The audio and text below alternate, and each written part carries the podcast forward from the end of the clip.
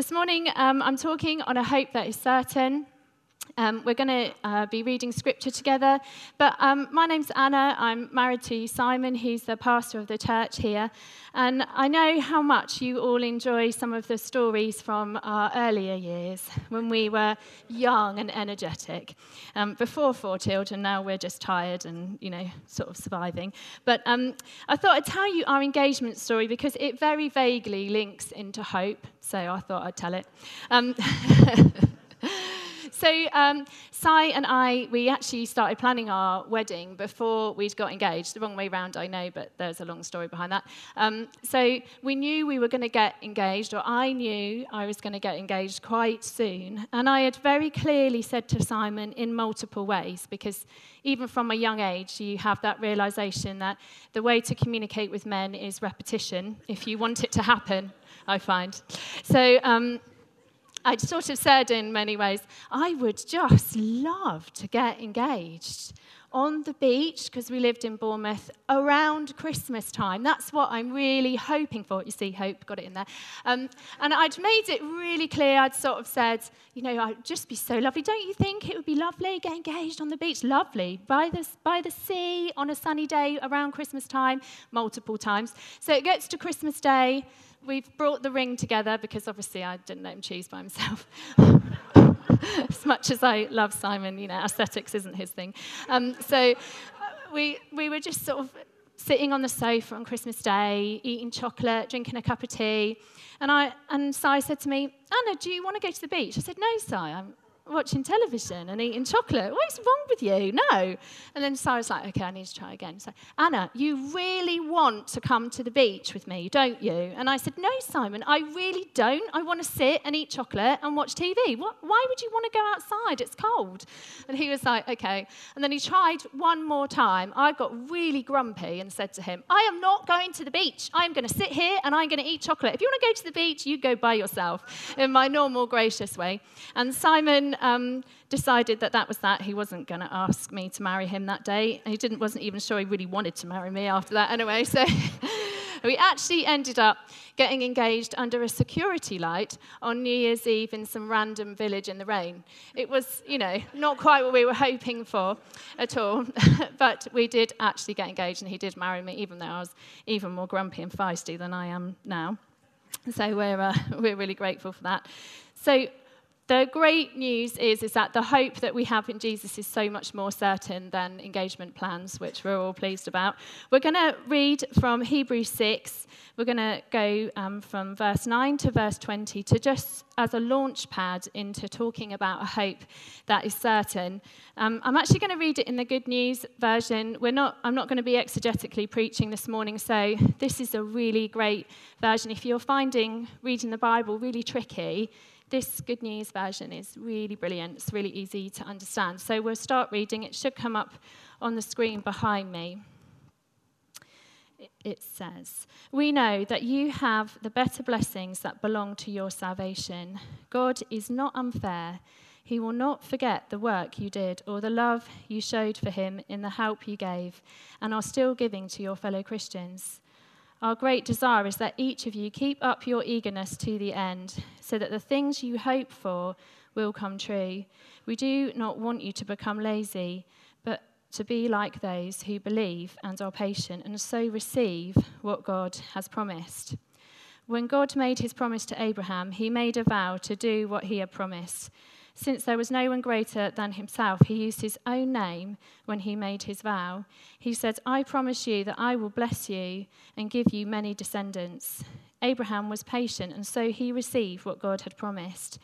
When people make vows, they use the name of someone greater than themselves, and the vow settles all arguments. To those who were to receive what he promised, God wanted to make it very clear that he would never change his purpose, so he added his vow to the promise. There are these two things, then, that cannot change, and about which God cannot lie. So we who have found safety with him are greatly encouraged to hold firmly to the hope placed before us. We have this hope as an anchor for our lives. It is safe and sure and goes through the curtain of the heavenly temple into the inner sanctuary. On our behalf, Jesus has gone in there before us. And I'm going to finish there so that we don't read about Melchizedek and I can get confused. So that's the verse we're reading from this morning. You know, um, I'm not going to have a gentle break into the preach this morning. I'm going to ask you a really serious question right off from the beginning. I want you to honestly answer in your heart what are you more certain of? Which hope are you more certain of? That you're going to get paid, however that might happen for you, whether you're um, paid by working, whether you, you get benefits, whether you get your pension, whether family members help you. What are you more certain of? That that money's going to arrive in your account and you're going to buy food this month? Or that if you died right now, that you would be with Jesus in glory? Which hope do you build your life on because, in the end, everybody builds their life on hope. What we hope for determines what we do. As believers, we're told in Romans 8 to hold on to the hope of eternity, the redemption of our bodies. But what is biblical hope?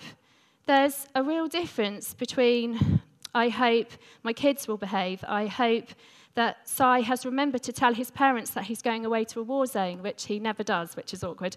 Um, I hope that this thing will work out. I hope I get promoted. That is different from biblical hope.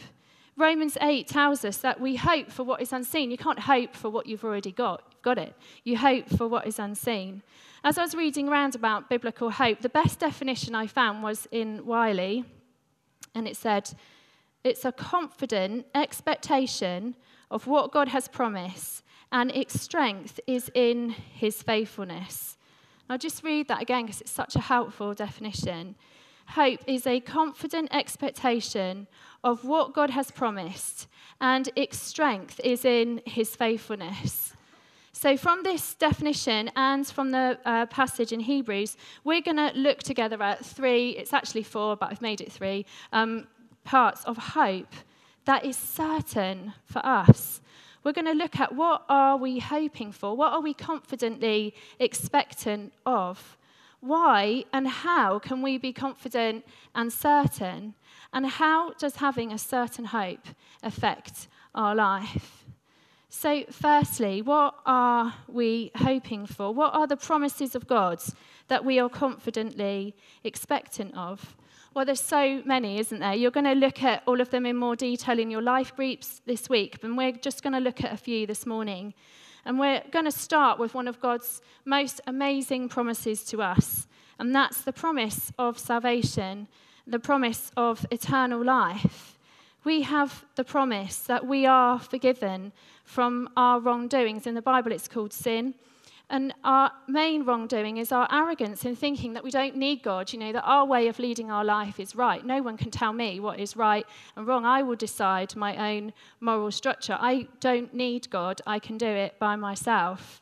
Actually, the Bible makes it really clear that from the very beginning in the Garden of Eden, when Adam and Eve first disobeyed God, that man and God have been separated. Our wrongdoings, whether they're very minor or major, they separate us from the holy and just God who has to punish sin. He can't just let it go because it's just little, he has to punish all sin. And actually, the Bible tells us that the cost of this sin is death. And by death, it means this eternal separation from God. We're unable to be in God's presence. You know, no matter how hard we try, we cannot bridge that gap or make amends because actually we're powerless to pay the price for our wrongdoings. But because of God's great love, he sent his son, Jesus, who is God himself, to be born as a baby, to live a perfect life as a man, to take the punishment for our wrongdoings on the cross. Jesus died in our place. Jesus paid the price. The, he was the perfect, sinless sacrifice. In Hebrews 6, where you read about Jesus going into the inner place, that he went right into that inner place. It's talking about in the Old Testament when they built the temple, which was where God's presence was, where God's glory was, was in that inner place. And you couldn't go in there and just stroll in. Actually, the high priest went in once a year. And they used to tie a rope around his ankle in case he died in the presence of God. They could pull him out, which I always think is quite fun. I love telling the kids that. I always put one on their one of their ankles and pull them along because it's fun. Um, but uh, actually, Jesus went into that place for us. He has broken that divide between us and God because when we stand before God, we stand in the rightness of Jesus. We stand because he was able to pay the price. He rose again because death could not hold him. The promise of salvation is that when we believe in our hearts, when we confess with our mouths that Jesus is Lord, that means that we make Jesus the King of our lives. We live for Him and not for ourselves. When we ask for forgiveness, that we will be saved. We will have eternal life with Him forever and ever. He promised us life in all of its fullness now and life eternal. It's a sure promise of God. In 1 John 5, verse 11 to 13, it says, and this is the testimony that God gave us eternal life. And this life is in his Son. Whoever has the Son has life. Whoever does not have the Son does not have life. I write these things to you who believe in the name of the Son of God, that you may know that you have life eternal. If you know Jesus this morning, then you can know that you have life eternal. In John 10, Jesus said, I give them eternal life, and they will never perish, and no one will snatch them out of my hand. In John 5, Jesus says again, Whoever hears my words and believes him who sent me has eternal life. He does not come into judgment, but has passed from death into life. And then in John 10:10 10, 10, we have that famous verse, I have come that they may have life and life in all of its fullness. The promise of God that we hope through, for, through, through Jesus' death is that not only do we receive life eternal, but we receive life in all of its fullness. Now, there's the promise that when we die, we are going to be given a perfect eternal body. It will never break, we will never get sick, and that when Jesus returns, he will bring justice to everyone. Nobody will escape the judgment of God. He will come and judge everyone. And actually, the truth is, we will either be able to stand in God's presence and enter into eternal life with God forever and ever because we stand in the righteousness of Jesus, that is, that Jesus has made us right before God, or we will stand on our own. And that's quite a frightening thought, isn't it? God's promise to us is that when we stand on what Jesus has done, that we will have eternal life. Now, if you're a believer today, do you really believe it? As I'm preaching the gospel message, does your brain switch off and you think, I have heard this so many times, I don't need to listen again? Do you actually have it as a certain hope in your life? Do you build your life around the hope of eternity with God? Do you make decisions based on the fact that we know that this world will pass away, but what Jesus said will never pass away. Where are you investing your life? Are you investing your life here? Or are you investing your life in the internal life that God has promised you? You know, do you try really hard to get revenge now because you want to make sure that everybody receives the judgment that you see fit? Or do you choose forgiveness and know that God has promised that he will make every wrong right, that he will come back and judge everyone. You know, God promises us that he is going to make all things new. I just wanted to read from Revelation 7, the famous verses from Revelation 7, I want, but I wanted to personalize it. You know, and if you believe in Jesus, this is your certain hope for eternal life. It says, Therefore, we will be before the throne of God and serve him day and night in his temple. And he who sits on the throne will shelter you with his presence. You will hunger no more. neither thirst any more. The sun shall not strike you, nor any scorching heat. For the Lamb in the midst of the throne will be your shepherd, and he will guide you to springs of living water. And God himself will wipe away every tear from your eye. It's an amazing promise, isn't it? That we build our life on the promise of eternity. But not only does God give us this amazing promise that He will save us, He also promises us that in this life He will fill us with the Holy Spirit. Jesus in John 14 promised to send the Helper, um, the Comforter. And we receive the Holy Spirit, who is God, as a seal of our salvation, of God Himself living within us when we come to know and love Jesus. But God also promises that He will pour His Spirit out Actually, in the Old Testament, you see both these promises. In Ezekiel 11, it says, And I will give them one heart and a new spirit I will put within them. And in Joel 2, verse 28 to 29, which was actually written hundreds and hundreds of years before Jesus was even on the earth, it says, I will pour my spirit out on all flesh. Your sons and daughters will prophesy. Your old men will dream dreams and your young men shall see visions. Even on the male and female servants in those days, I will pour out my spirit. You know, do you believe this as a certain hope of your life? Do you believe that God wants to pour his Holy Spirit into your life? That he wants to give you the gifts of the Holy Spirit? You don't have to twist his arm. He promised it. He wants to pour those gifts into your life. Do you believe it's freely given to all? You know, sometimes when you get saved, you believe, well, if I meet this bit, then I can receive the Holy Spirit and I'll be better and I'll do okay if I just sort this out in my life. Actually, the promise of God is that He will pour His Spirit out on everyone. It doesn't matter what social class you are in, it doesn't matter whether you've had a good week. Actually, God will pour His Spirit out into your life. God also promises that He's always with us, that He's sovereign over our lives. The things that you cannot control, He can, so we can hold on to that promise. He Himself holds the keys to life and death. You know, if you're afraid of dying today and you're a believer, be so confident in the hope that actually you will breathe as long as God gives you breath. And that's so peaceful for us to know that hope that He Himself holds the keys to life and death. He promises that He will love you forever and that nothing will ever separate you from the love of God. It's some of these amazing promises of God.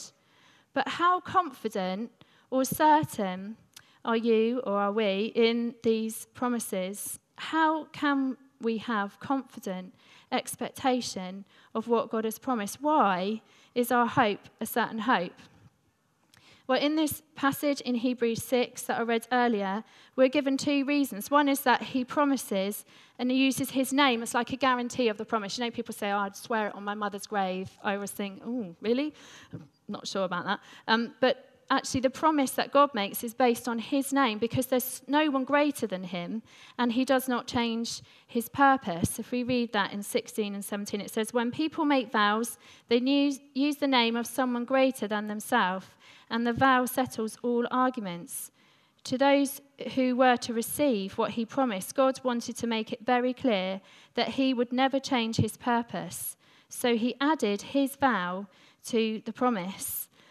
And then we're also told in this passage that God cannot lie. He's a God of complete truth. And verse 18 it says, then, These then are the two things then that cannot change and about which God cannot lie. So we who have found safety with him are greatly encouraged to hold firmly to the hope placed before us. And the person we're told about in this passage is a man called Abraham.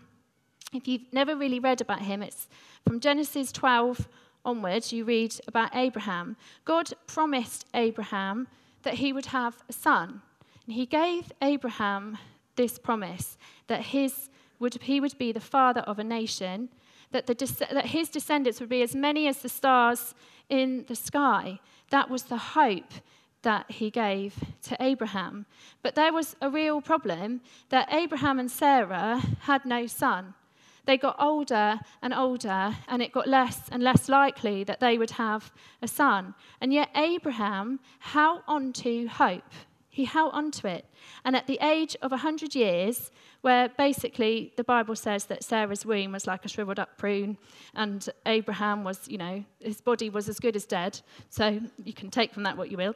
Um, he, they've had a son, and his name was Isaac. Isaac became the father of Jacob. Jacob became the father of the 12, of 12 sons, who became the 12 tribes of Israel. And uh, from the line of Judah, one of the tribes, Jesus was born. And from Jesus, we have the church. Abraham's descendants are as many as the stars in the sky and are always increasing. And it's amazing to see how God fulfills his promises. He never fails. Abraham knew that he had a certain hope. John Stott says, Behind all promises lies the character of the person who made them. We're told in James 1 and Malachi 3 that our God never changes. His character is perfect. He is always steadfast in love. He is forever faithful. Abraham is one of many stories that you can read in the Bible of God's faithfulness and his consistent character that does not change. And actually, if you ask older people in this church, they will be able to give you many testimonies of how God has been faithful to them. But how can we, as ever changing, frequently faithless Christians, hold on to hope?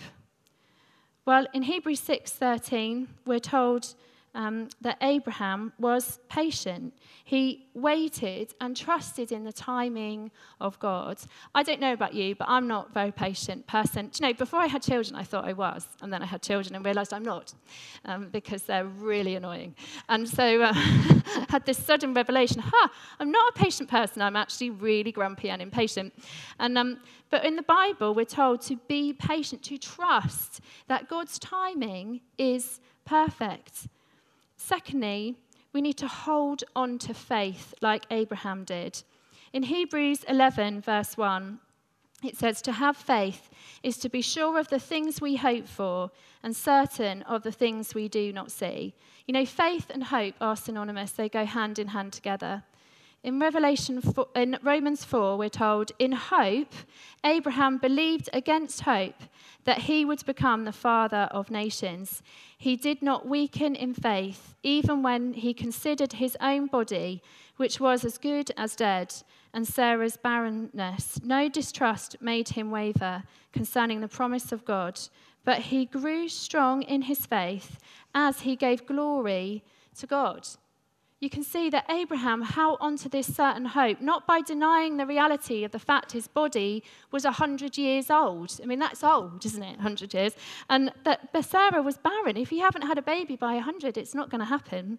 He didn't like deny that that was the truth and live in a deluded fantasy, but he chose to believe in the faithfulness and the power of God.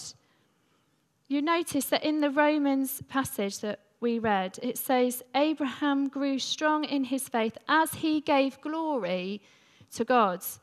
You know, do you want to grow strong in faith? I do. I, it's one of the areas I really struggle with is faith. I'm quite a realist, and I find that, you know, faith is one of those things that I really have to make myself grow in. Actually, we need to lift our eyes up and give glory to God.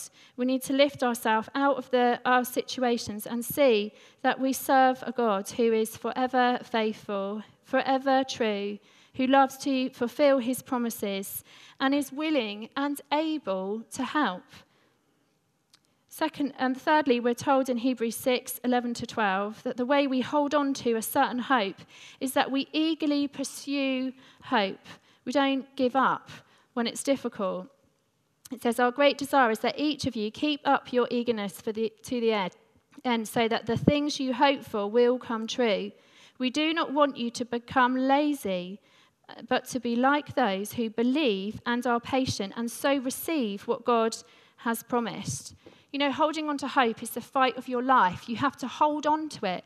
We don't give up, we don't become lazy and just think, you know, it's really hard work holding on to the promise of God. I'm just going to give up for a while and do whatever I like because it's easier that way and I'll pick it up when I feel like it. Actually, no, we hold on to the certain promises that God has made us. We don't get tired and old and skeptical over the promises of God. I don't know if you've ever had this experience that you've met an older person who's like a young person because they've kept that eagerness in their faith for the whole of their life. They've not given up, they keep running with Jesus all the time. And you can meet young people who have been Christians for a while. It's like meeting a 90 year old, you know, they're just totally no life, they just give up the moment things get difficult. But actually, we need to hold on to the truth that God has given us. We need to believe in the power of God. Do you know, bitterness is the enemy of hope? It robs us of the hope that God has for us. We also hold on to hope by being filled with the Holy Spirit. Romans 5:13 says, "May the God of hope fill you with all joy and peace in believing, so that by the power of the Holy Spirit you may abound in hope.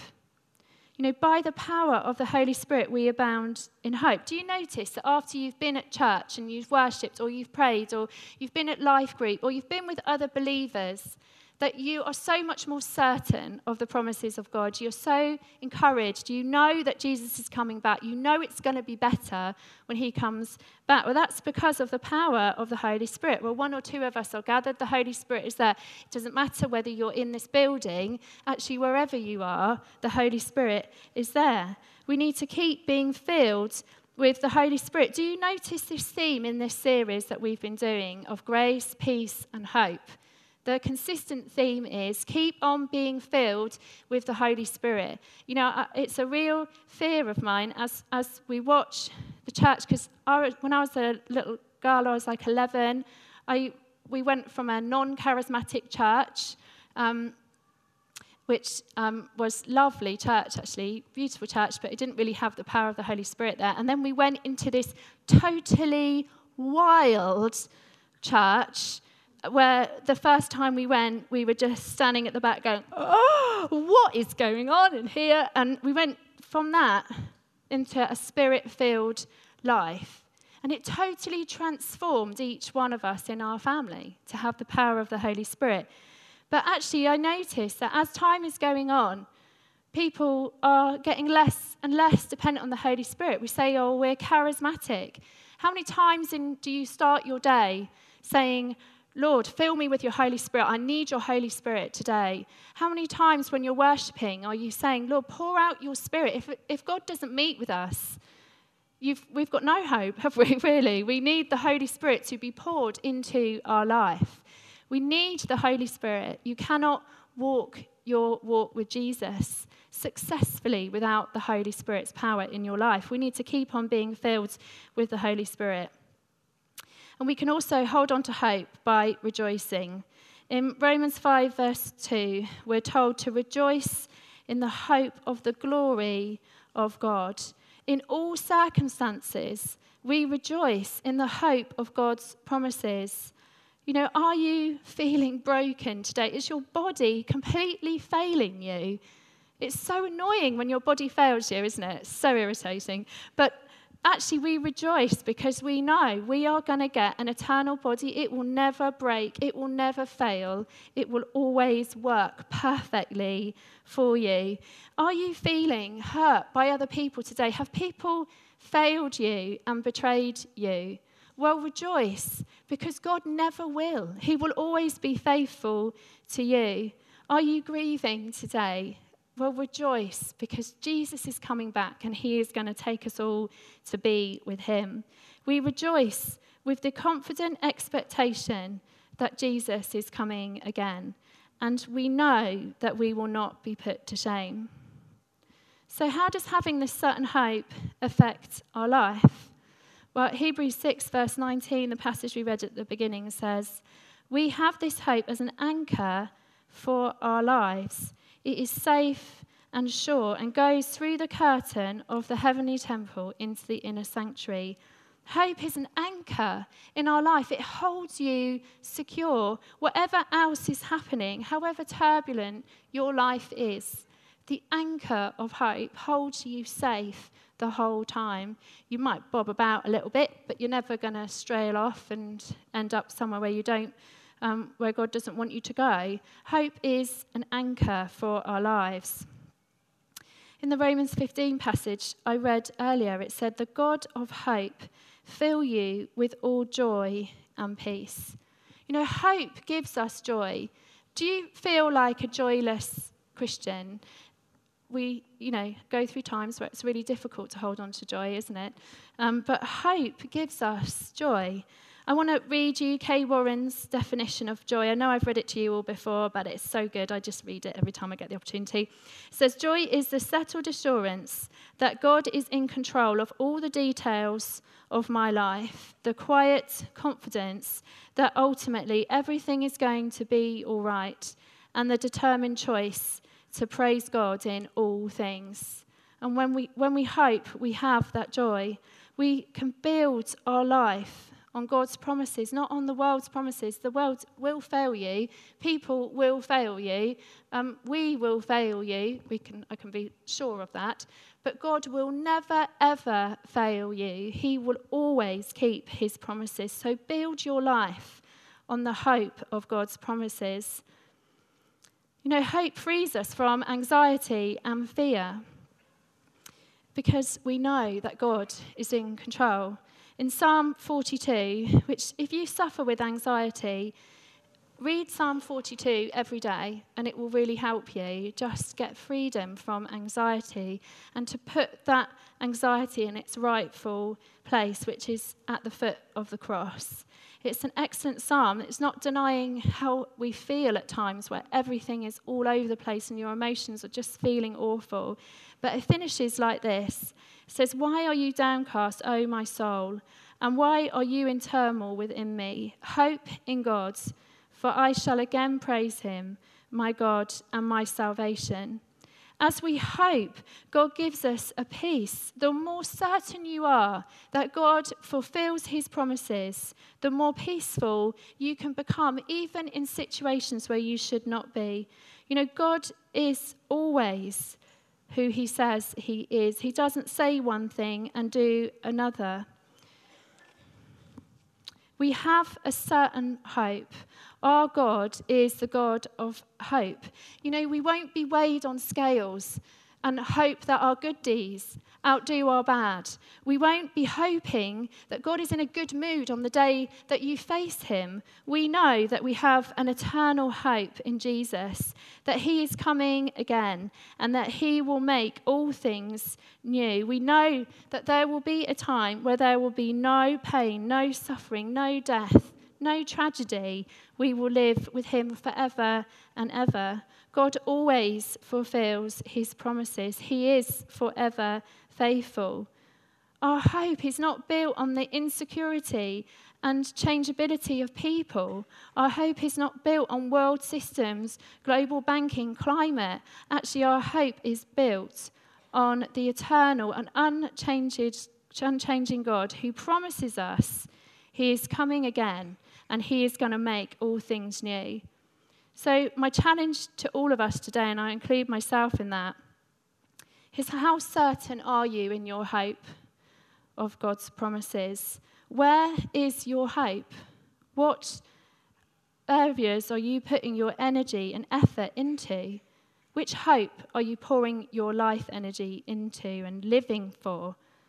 Do you put up a fight for hope? Do you keep hold of it? Whatever may be happening around you, do you hold on to the hope that God has given you?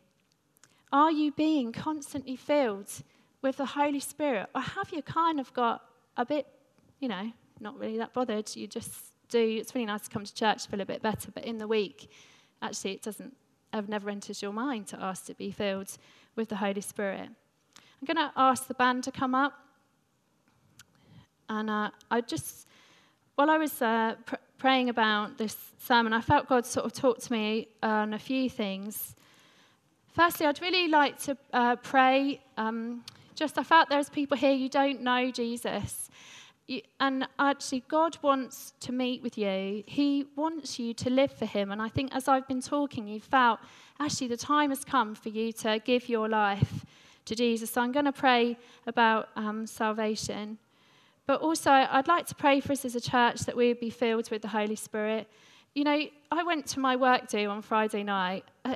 it was rough. I went to the work on Friday night, and um, I, it struck me so much it's so hopeless in the world. It's so hopeless when the aim of your Christmas is to get to a Christmas party and then be so drunk that you tell everyone that you love them and that it's that's your aim. You know, that's what you're hoping for is that the Christmas party is great. That's the hope of your life. I mean, it's hopeless, isn't it, if that's what you're aiming for? And I came home and on Saturday morning I was just thanking God so much that I'm saved. I was completely sober at the party, didn't drink anything. I never do actually when I go to work days because I think it's important that people know that you haven't had anything to drink. But um, I just was so grateful to God that actually I was in that party thinking, I have so much more to be rejoicing over, to praise God for, that God has poured his mercy into my life.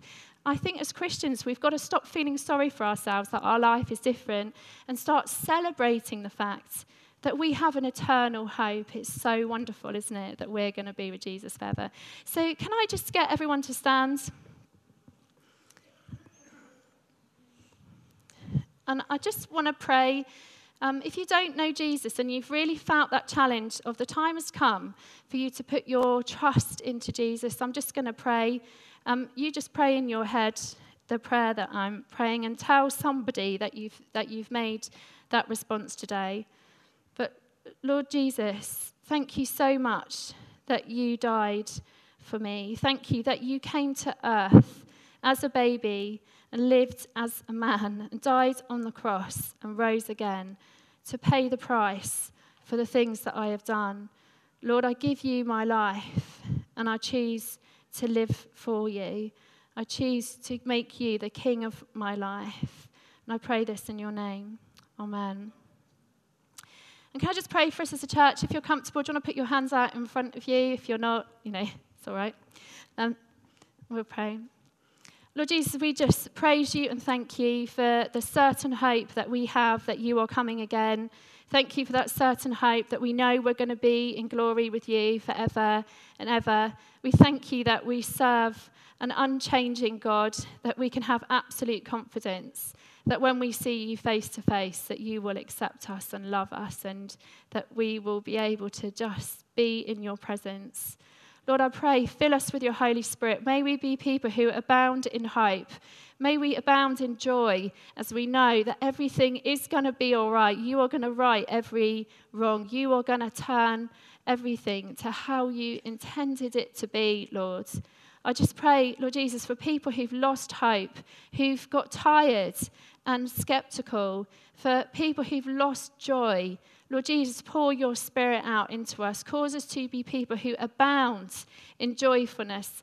Lord, would it just flow out of us? Lord, keep us from being people who feel sorry for ourselves because our life is different from everybody else's. Thank you that our life is different from everybody else's. Thank you that we live with an eternal hope that we are going to be with you. Lord Jesus, may we see many people come to know and love you as they see that hope in our life and are drawn to you, Lord Jesus. Just pour your spirit out on us, we pray. And we pray this in your name. Amen.